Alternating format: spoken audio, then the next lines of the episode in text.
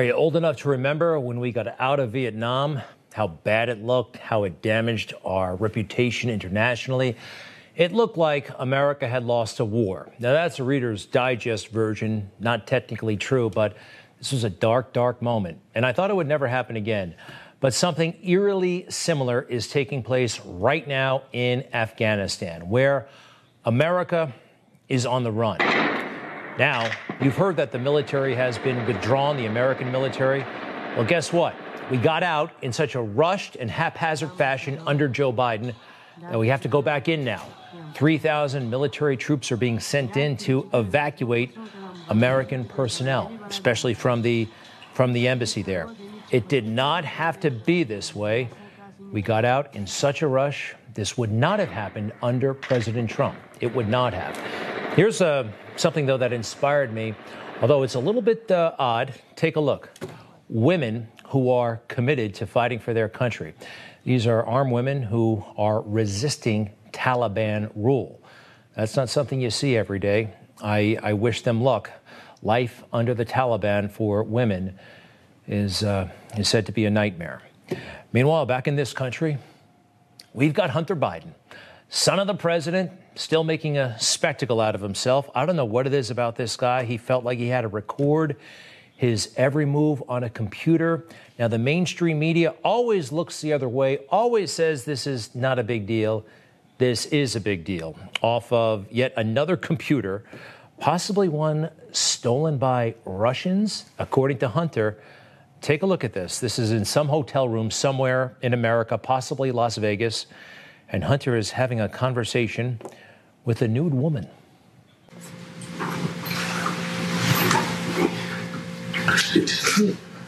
So anyway, and they kicked everybody out. Okay. Yeah. And they had cleaned up the entire place of everything. Okay. And they were getting ready to leave. And I woke up. And it was this Russian 35 year old.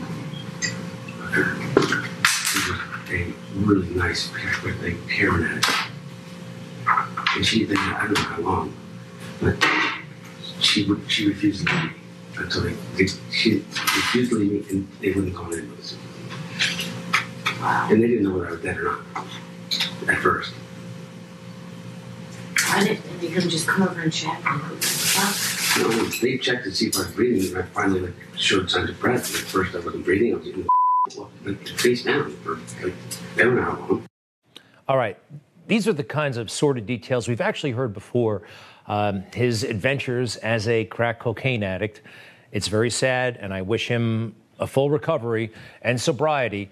Uh, but it gets a little bit more relevant to all of us as the conversation unfolds. anyway, my computer, like taking tons of like, um, like just left the, like that cam on. He would always put it. He had my like passcode and all that kind of shit. You know what I mean? And it was like, I mean, like, crazy. Shit. And somebody stole them like, during that period of time. And he, like, I did like this kind of pretend search. I think he's the one that stole my computer. I think the three of them, the three guys, that were like a little like group. Did it, and these two guys. I don't know it, like. I took them everywhere. I mean, I was fucking was fucking like everywhere, crazy out of my. And I think when I did that, I think they stopped because of somebody else's. So I would have packed my shit as one of the computers. You know, what do you know? You know, the coach, the Russian, I said, not her. You know, like, she, she walked out the bathing suit in her hand. You know, All right. So a couple of Russians have stolen a laptop computer, it sounds like. This would be the second laptop computer that he's lost track of. Uh, this has, according to him, very sensitive information about himself and what he does. Now, we get to the money part. What does the computers have to do with? they have videos of me doing this. They have videos of me doing like fucking crazy sex, you know. But how long ago did this happen? You said before you met. This summer, yeah. So it would have been out already if they. No, no, no. I think like that's announced to the president. They're somewhere. Oh, yeah, they are. He is. He knows. He knows. I've talked about it all the time. I've talked about it. Say did. Say they could optimal time would be the way. And then have some. Now, if they do, he also knows I make like a gazillion dollars. So you're trying to blackmail you. No, I make like a gazillion dollars. No, but he, the who took the computer, so he He'd say, want the computer back. no, like, I'll take all kinds of if like, give me a percentage of what you Yeah, get for that stuff. Yeah, in some way, yeah. But no, see, the thing is, he doesn't have to look because he sells them. He sells them anonymously to TMZ. TMZ sells them to Luna. So he All right, you heard the part there where he makes a gazillion dollars. How does he make a gazillion dollars? By being Joe Biden's son. What's he worried about? It gets a little hard to hear, but Joe Biden is running for president and they could all be compromised. All be compromised. Hey, if you're wondering, take a look at that in full, please. What's going on with Hunter's back? That's his back. That's a tattoo, actually, of the. It's there. Those, there, those aren't cuts on his back. They're to represent uh, the Finger Lakes region of upstate New York, where his mother was from. Just if you're wondering, that is Hunter's tattoo. Hunter, again, getting himself in trouble. But what does Joe Biden? And I know he loves him, and I'm glad he does. But is he really a bright guy? We have great confidence in our son. Uh, I am not concerned about any accusations been made against him. It's used to get to me. I think it's kind of foul play, but uh, look, it is what it is, and uh, he's a grown man. He is the smartest man I know. I mean, in sort of pure intellectual capacity, um, and uh, and as long as he's good, we're good. Well, the smartest man he knows has lost now two laptops with incredibly sensitive information that may involve Joe Biden. It's not so much Hunter, it's actually you, Joe, that we are worried about. And you know what? All this stuff about prostitutes and Russians and laptops and sounds a little bit like the Steele dossier. Remember that? That attempted smear job against President Trump, the Steele dossier, and all the salacious things that were supposed to be on that. What did we hear Hunter just say? All the wild, blanking sex that he had on that computer. Seems like maybe who was ever behind the Steele dossier may have just switched a name. Remember that Steele dossier? They tried to hang it on Trump. It was all a lie. A lot more on the dossier, the very controversial, salacious dossier. Christopher Steele produced the dossier, which included allegations that Mr. Trump had been caught in compromising financial and sexual activity. Look at that dossier. Everything in there, I mean, most of it has been corroborated. The dossier contains a description of a time that Donald Trump spent in a Moscow hotel suite with prostitutes who urinated on his bed. Donald Trump didn't seem to care much about Russian election meddling, but cared a lot about Russian prostitutes and that other thing. They're talking about Hunter. I think the people behind the Steele dossier must have known about Hunter. Uh, it actually fits very, very cleanly if you change the names. So the New York Post, great newspaper, um, tried to report this when it really counted last fall before the election. What did big tech do to the New York Post? Shut them down, kick them off of social media for the critical weeks in front of the election. Ridiculously, ridiculously unfair. But they got away with it. They got away with it. Watch this. CDC is out with new guidance on the COVID vaccine. They say if you're pregnant, it's safe. The first major league game at the legendary Field of Dreams just hours away. But first, Harry Smith is taking us on a tour of those magical cornfields. Good morning, America. It's great to be here with Amy and Eva on this, what, Friday, Friday Eve. That's right. and we are so excited because we have not one, but two new Jeopardy hosts, and we're going to have much more on that announcement coming up. Yeah, very exciting. But first, we do have a lot of news to get to this morning as the Delta variant surges. So that was a sample of the morning news. You see, they're not talking about Hunter. They're not talking about prostitutes. They're not talking about a gazillion dollars. They're not talking about a potential tie to the president of the United States. Now, that is a hot story. I mean, whatever your leanings are, that's a good story. Yet they ignore it. They ignore it. They pretend it's not happening. Why is that? I actually can't figure it out because this is important. It is. And we're possibly living with the ramifications of the arrangements with China. What are those arrangements? Why did Hunter Biden get on that plane and go to China with his father when he was the vice president, huh? What about this pipeline that was approved? Received very little attention. A pipeline between Russia and Germany. America and most of the Western world, actually, except for Germany, was opposed to this. Under Joe Biden, he gave it the green light. Donald Trump shut this thing down. It wasn't going to happen. It has under President Biden. How about um, Russia when it invaded Ukraine? You know who was there for Ukraine? We were, thanks to President Trump. Now, all right, you figure it out. Who's owned by the Russians? It wasn't Donald Trump. It may very well be Joe Biden. And think of what we did to Donald Trump's family over all this nonsense, dragging Donald Trump Jr. to Capitol Hill, thousands of hundreds of thousands of dollars in legal fees he had to pay. Why? Because there was a meeting in Trump Tower with a lawyer that lasted 10 minutes. You see what Hunter Biden is doing with prostitutes, by his own admission, Russian prostitutes and Russian guys coming in and stealing his laptop, and he's nervous about the information they're going to find, yet they investigate the Trumps and the Trump children. It's, it's quite a swamp, isn't it? And then Joe Biden can go out in broad daylight and boast about what he did. I said, I'm telling you, you're not getting a billion dollars. I said, You're not getting the billion. I'm going to be leaving here. And I think it was, what, six hours? I looked, I said, I'm leaving in six hours.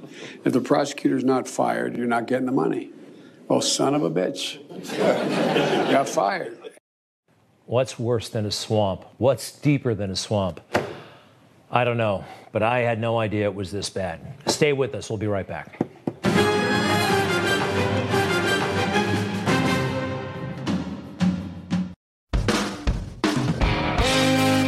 Carson, host of the Newsmax Daily Podcast. Tired of boring traditional news updates? How about one with a conservative point of view and it's actually funny? You can subscribe for free on the Apple Podcast app, and it downloads directly to your smartphone so you can listen while driving, uh, to work, riding a bike, at the gym, or even while lobster fishing off the East Coast. Subscribe today with the Apple Podcast app or go to newsmaxtv.com slash podcasts for other platforms. Something's coming.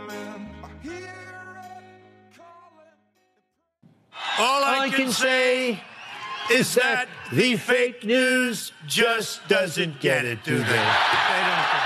And they have not been paying nearly adequate respect to the legacy, the memory, the family of Officer Ella French, the Chicago cop who was killed Saturday night, shot in the face, allegedly by, well, these are the suspects in custody right now. Why is that? Why is it whenever a police officer makes a mistake or is said to make a mistake or is accused of making a mistake, it's global news. Global news. Why is that? I'm not sure, but I know the community and I know the police department in Chicago and even some elements of the media are doing the right thing, treating this story with the solemnity and the significance that it deserves. Um, but here's a moment. And actually, it's moving, but something happens at the end of it. Take a look.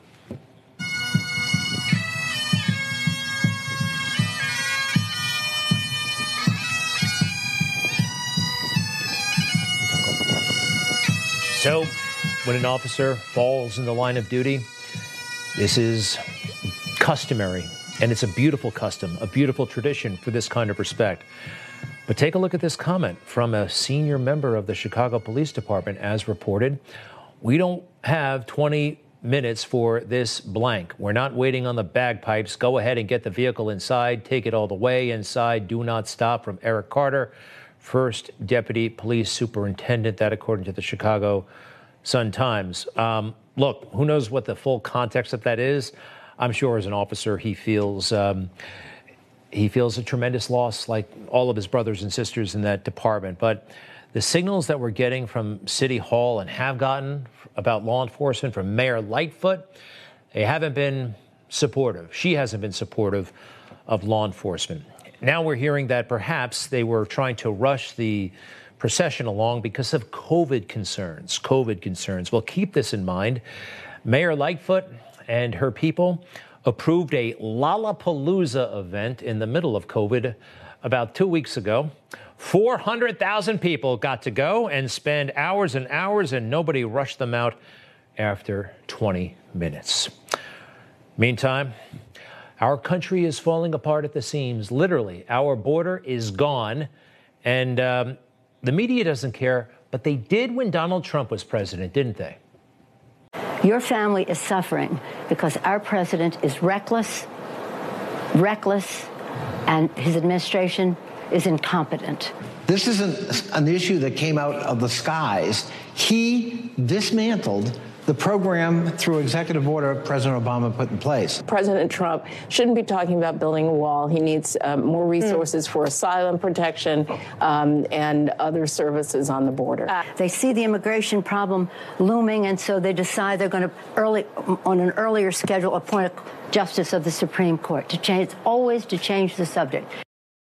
All right, so they were all lying.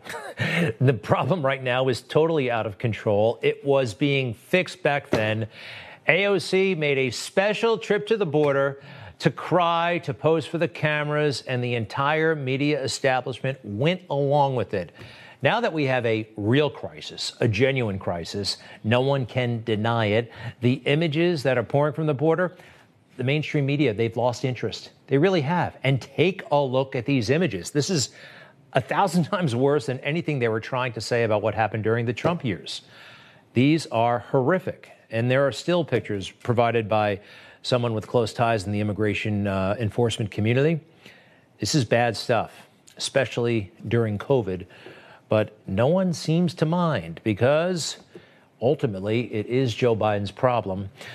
But they kind of want this to happen. They want the Democrat votes, they want the cheap labor and maybe, just maybe, they want the COVID flowing through the country. Uh, Joe Biden had a minor mistake today. Uh, we like to point those out, though.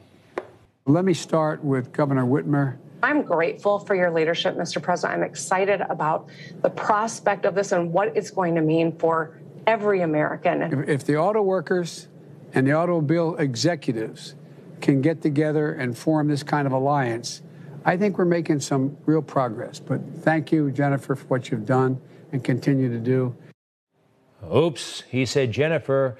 Governor Whitmer's first name is Gretchen. He was talking about Jennifer, maybe Jennifer uh, Granholm as energy secretary. He got them mixed up. Now, is that a big deal? Not really, but it is a big deal when Republicans do it. It is.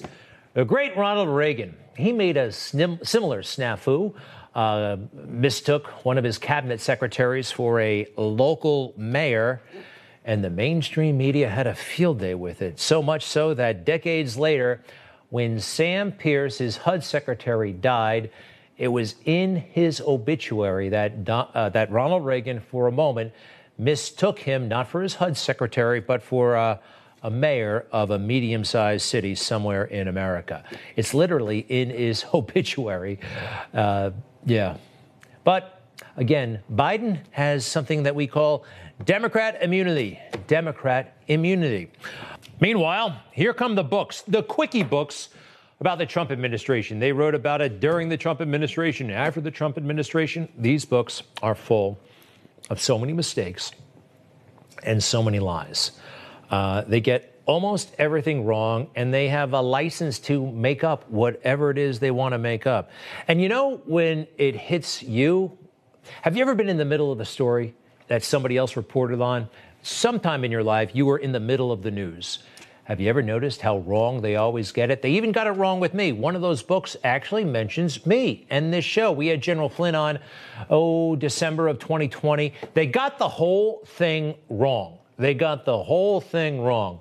I'll go into detail next time. I'm not done reading the book, but I'll have a lot to say about this book when I'm done. One quick thing, though, about the authors of this one and the other quickie book that we just showed you. They both tell the lie of Charlottesville, the big lie of Charlottesville. You also had people that were very fine people on both sides. And you had people, and I'm not talking about the neo Nazis and the white nationalists, because they should be condemned totally. But you had many people in that group other than neo Nazis and white nationalists, okay? And the press has treated them absolutely unfairly. Isn't it amazing that in book form, they'll misrepresent the truth that's available to all of us? I mean, that's a lot of ink and paper. Why would they make that mistake when it's so easy to catch them?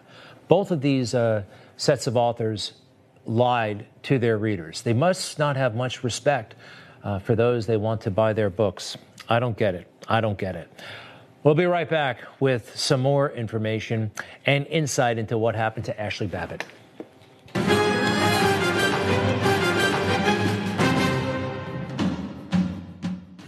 Ashley Babbitt, the unarmed Trump supporter shot and killed by police on January 6th. Members of Congress have been calling the shooter of her a hero. President Trump called the shooter a murderer yesterday. I'm more inclined to say that than hero because what happened was not justified. But maybe you remember uh, President Swalwell. Here's what he's saying about that. That officer's life, uh, sadly, is in danger. He is a hero, uh, Joy. Uh, I am alive today. My colleagues are alive uh, because he had to make that uh, fateful decision, one that no officer wants to make. but a mob was crashing through the doors into the speaker's lobby. I saw them. I heard the smashing, the pounding, the breaking of glass, the chanting. And had they gotten through, it was many of our more vulnerable members who were the last to leave that would have been overrun had that officer not acted so bravely. Uh, wow. Um, breaking of glass. Breaking of glass. A death sentence? I saw a lot of glass broken last year, didn't you? All over the country and it was considered a beautiful thing. Corporate America let Black Lives Matter put their logo on top of their logos. The chanting, I heard a lot of chanting all last year, didn't you?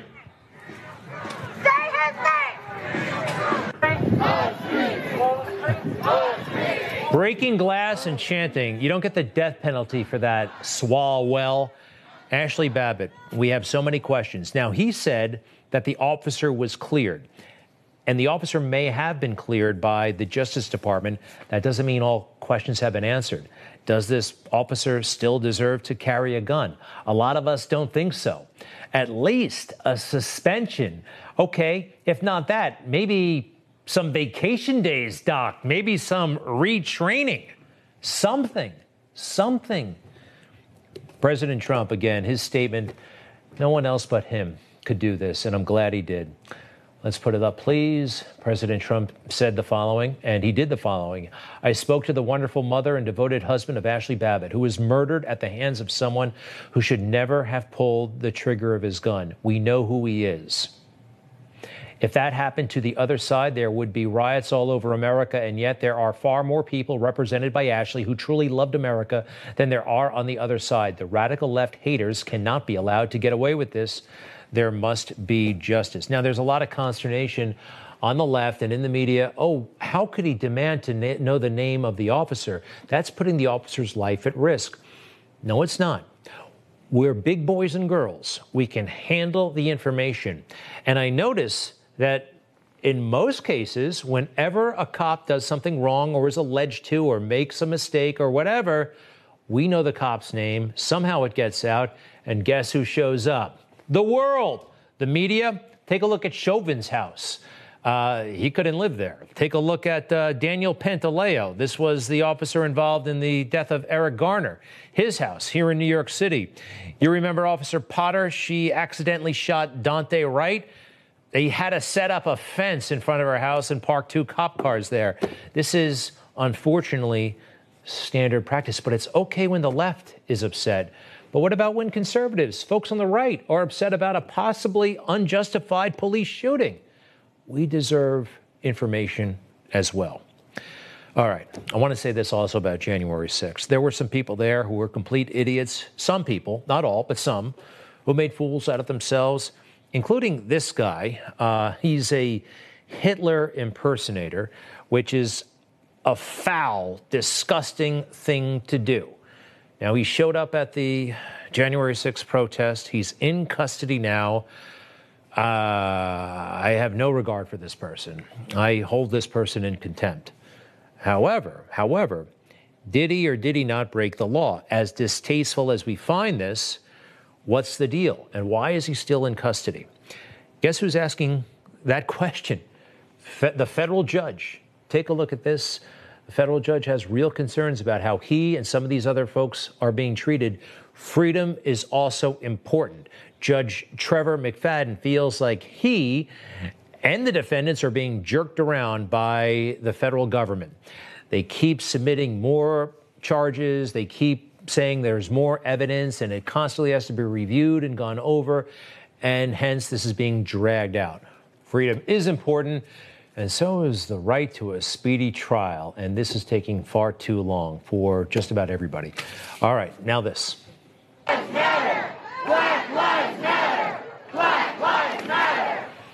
Black Lives Matter. Not the way the Black Lives Matter movement says they only care when a black life is taken by a white cop. No, all Black Lives Matter, all lives matter, of course, including the life of Nigel Brown, just nine years old, shot this past Sunday in the head. He was home asleep in Albany, Georgia.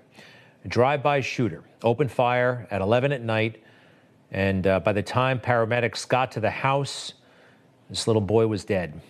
Brown's mother, two other children, and their great grandfather were at the home at the time of the shooting. None of them were harmed. A neighbor spoke about the heartbreak that the whole neighborhood and family are feeling right now. Had to suffer, and being here to, to view that uh, firsthand was, was not only uh, heartbreaking, uh, but it was uh, also eye opening. Albany police are offering a $5,000 reward to anyone who has information that could lead to the person responsible. Nigel Brown, what a cute kid, was just nine years old. We'll be right back. We have great confidence in our son. Uh, I am not concerned about any accusations been made against him. It's used to get to me. I think it's kind of foul play, but uh, look, it is what it is. And uh, he's a grown man. He is the smartest man I know. I mean, in sort of pure intellectual capacity. Um, and uh, and as long as he's good, we're good. Hunter is not good. Hunter Biden is not good. I'm sorry. It's not about him. It's actually about you. Take a look at this video. The latest now Hunter Biden can't keep track of his laptops. He's in some hotel room somewhere with a woman talking about all the wild and possibly illegal things he may or may not have been doing with his father. Gazillions of dollars. Father's running for vice president, compromise, the Russians, blackmail. It's one hell of a conversation that, once again, the mainstream media are ignoring. Peter Schweizer joins us once again, president of the Government Accountability Institute and author of a great book, Profiles in Corruption Abuse of Power by America's Progressive Elite. Welcome back, Peter. How are you? I'm great, Greg. Good to be with you as always. Thanks so much. So, what do you think of the latest? Um, and it's really not the latest. This hard drive has been around. Uh, we all know, but so many people refuse to look. But anyway, Hunter in yet another hotel room talking about weird stuff. Yeah, and look, I think this uh, this signifies what's happened to this story, Greg. It started out as a story of corruption. We first exposed it in 2018. It's now morphed from a story of corruption to a story about possible espionage or compromise. Um, and this is important because, as you pointed out, the media is not covering this story. They were very aggressive in covering, uh, you know, the the dossier on Donald Trump, the concerns and the fears that, uh, uh, you know, that he might somehow be compromised. That was based on a totally anonymous source that had no background and no support.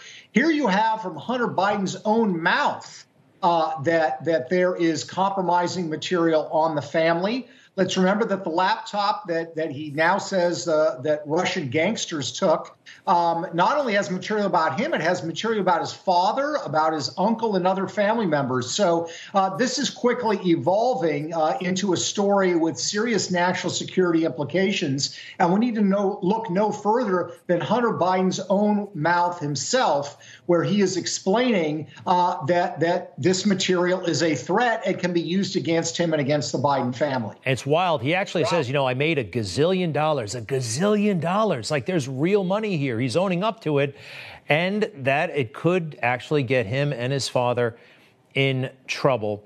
Um, he's technically being investigated right now by the federal government. Now, he announced that during after the election.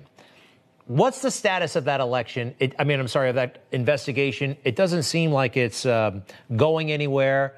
Maybe they don't want it to go anywhere. Uh, great question, Greg. I mean, you point out uh, quite accurately that it was Hunter Biden that disclosed this investigation was going on. We now know from reporting at Politico that the uh, the uh, prosecutor that's actually looking into this case um, uh, literally um, explained that he did not uh, in, announce uh, any of the subpoenas or anything because he didn't want it to come out during the election. We don't know the status of the investigation. Here's the problem. Uh, the problem is any investigation that's going on behind closed doors. Um, we have this pattern of whether it's the Hunter Biden and the issue over the gun permit or these other uh, issues that have come up, uh, that the federal government just does not seem to be interested in investigating them. And my view has always been from the beginning, Greg, whether it's the, the Trump uh, stuff in 2017, the, the Russia collusion, or whether it's this stuff, the federal government ought to look at it. Uh, the Trump story fell apart very, very quickly. The Hunter Biden story has not. The more information that has come out over the last couple of years, further confirms the concerns. Uh, and let's remember, this is not just a Hunter Biden story. This is a Joe Biden story, mm-hmm. who is president of the United States and our commander in chief. The dossier, the Trump dossier, it really seems like the Hunter dossier. Everything they said Trump was involved in, which he wasn't, but they said he was involved in, it sounds like Hunter actually was involved in, from the prostitutes to the wild stuff to the Russians. Um, by the way, in your book, Abuse of Power, which is excellent, gives tremendous insight into all of these liberals. You got a great chapter in there about Kamala Harris. And uh, want to show everybody this first a little summary of how she handles the job.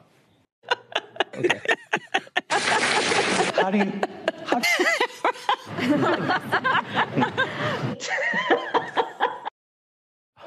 All right, so that laugh may have gotten her out of some jams in California, but I hear her act is wearing thin even inside the White House, and she's got some serious problems. What are you hearing, and are you at all surprised that she appears to be so inept at this big job? Uh, no, I don't think it's a surprise at all. Look, I mean, in the in the book, I have a long chapter starting uh, her career uh, when she was a prosecutor in San Francisco. She essentially got that job, was elected to that office with the help of the Willie Brown political machine, which was highly corrupt under FBI investigation. She certainly had a romantic relationship with him, but even more than that, uh, Willie Brown uh, helped raise money. His, his, the manager for her campaign was a Willie Brown associate.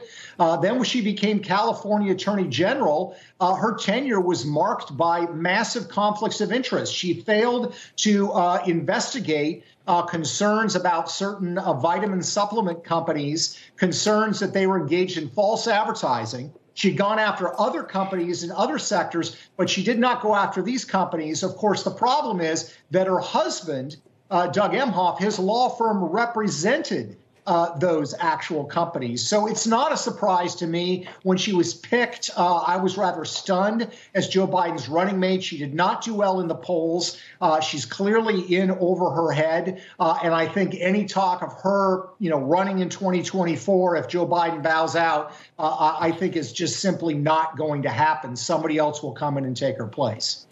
The book is excellent, and the chapter on her is so memorable. Peter Schweizer author of Profiles in Corruption, Abuse of Power by America's Progressive Elite, and president of the Government Accountability Institute. Peter, many thanks again. Oh, Always great to be with you, Greg. Thanks for having me. You bet. Be right back.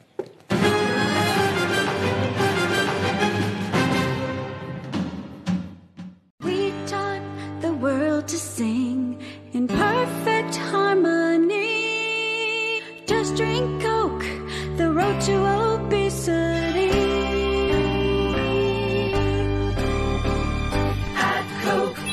say we're woke. We sell drinks that have smoke. China is our labor supplier that drives our stock price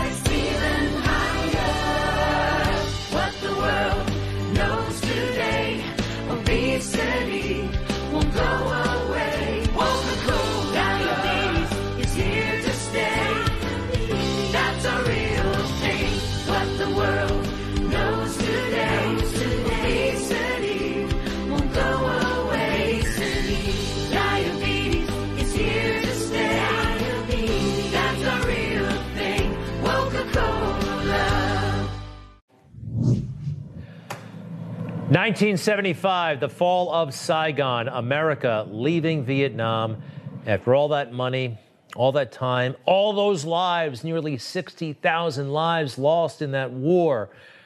And now it's deja vu all over again. Afghanistan, the way we are getting out of Afghanistan, so rushed, so haphazard, what a mess all over again.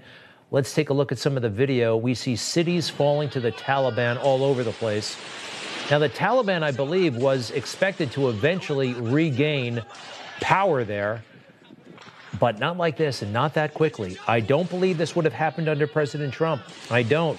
And now we're in a point where we have to send troops back in to get our people out. 3,000 U.S. troops are going back into Afghanistan to facilitate the evacuation of Americans. Let's bring in John Solomon, award winning investigative journalist, founder of Just the News.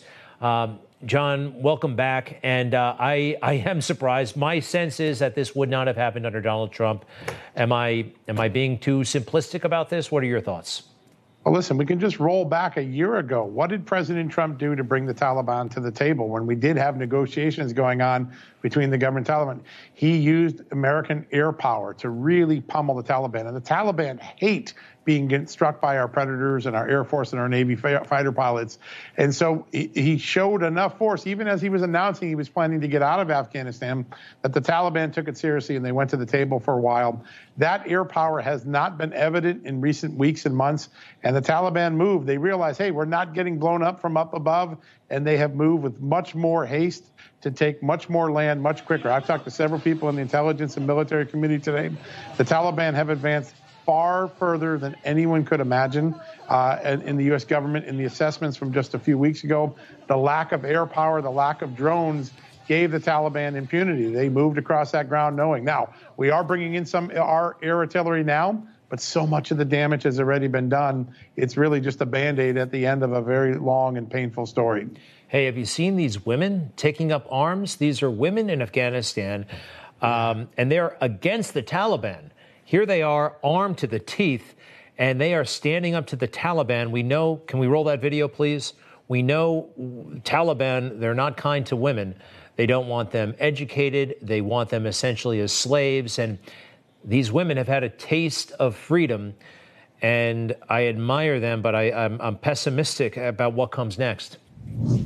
Yeah, I think everyone is. Uh, listen, the ta- uh, no one will suffer more than the women when the Taliban take over the country. If they do so, uh, we saw their uh, ugly repression back in the 90s, and uh, over the last two decades, with American support, there's been a lot of progress on women's rights in the country, and women have tasted freedom, and that's probably why they're willing to take up arms and try to fight to the last bullet to try to keep that freedom. But uh, we are heading into some very dark times in the region, and let's not forget that right next door to Afghanistan is a nuclear armed Pakistan.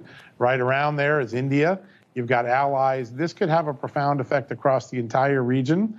Uh, the more Afghanistan becomes unstable and the more human rights go in reversal there. Okay. Um, by the way, so so I understand it. When President Trump said this just a couple of weeks ago, I want to play this up. It's actually summarizing the negotiations he had with the Taliban and certain threats that he made. This is just from a few weeks ago, talking about conversations he had last year. Roll it, please. I started off the conversation. I said, Mohammed, how are you? President Trump. Hurrah! Not a lot of social grace, but you know, that was a nice, he was being nice. I think he was being as nice as he could be, Andy. But they're rough. You know, he's a rough. That, that's all they do is fight. But I said, we're going to come back and hit you harder than any country has ever been hit. And your village, where I know you are, and where you have everybody, that's going to be the point at which the first bombs drop. I told him that. I told him. Uh, first of all, only President Trump could make negotiating with the Taliban sound amusing and funny. uh, but I actually true. there's a there, there's a core of truth. He's talking about the threat now, but is the threat about? I think he anticipated. We all anticipated the Taliban would take over eventually. We don't like that, but that's the fact of life. He's talking about containing uh, Afghanistan so they don't project terror or anything else uh, against us or anyone else. Yeah, listen, I, I think the speed at which it's happened has shocked our own military, our own intelligence uh, services. And uh, the quicker it happens, the quicker Afghanistan falls, the more ground uh, the extremists can make before winter, before all of the uh, uh, forces are out of there. I mean, the fact we had to put 3,000 more troops back in the country just to do an exit that we were planning for months tells you how grave the situation is.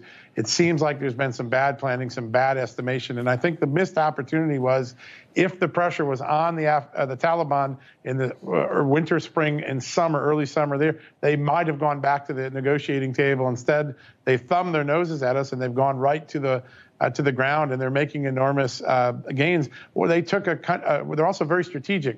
Kabul is obviously the ultimate goal. They took a little uh, uh, uh, city called Ghazni. It's so important because you can't get supplies to Kabul without going through there. So the Taliban have made very strategic decisions as they've advanced, and uh, I don't think it looks very good for the future of the Afghan government right now. Looking at a quick map of the cities that have fallen, my goodness gracious, Yeah, Kabul. they say two thirds of the country is under Taliban control.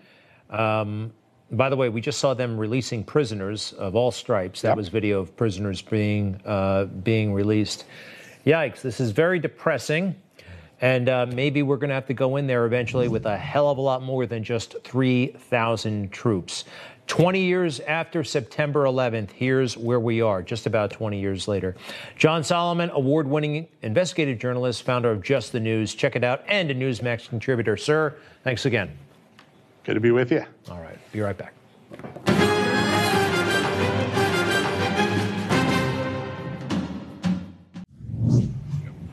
So, uh, Dr. Fauci, we're not a big fan, right? You and me, we're not big fans. But I'm a big fan of this guy. He does a great impression. His name is Tyler Tyler Fischer. He's a comedian, and he's got Fauci down. I'd say even if you live alone, I would wear a mask in the house, especially in the shower, because frankly, droplets can make their way through the drain and come up through somebody else's toilet, infecting them with COVID through the anus. Uh, ballpark in two to five to 20 years, we can start thinking about considering the idea of pondering the thought of conceptualizing the possibility of maybe, perhaps reopening, but probably not. I would avoid having any fun whatsoever in the near to far future. Tyler Fischer, amazing stuff. Have a great weekend, everybody. I'm taking tomorrow off. Um, we appreciate it so much. Carl Higbie will be here. Great man, Navy SEAL. See you later.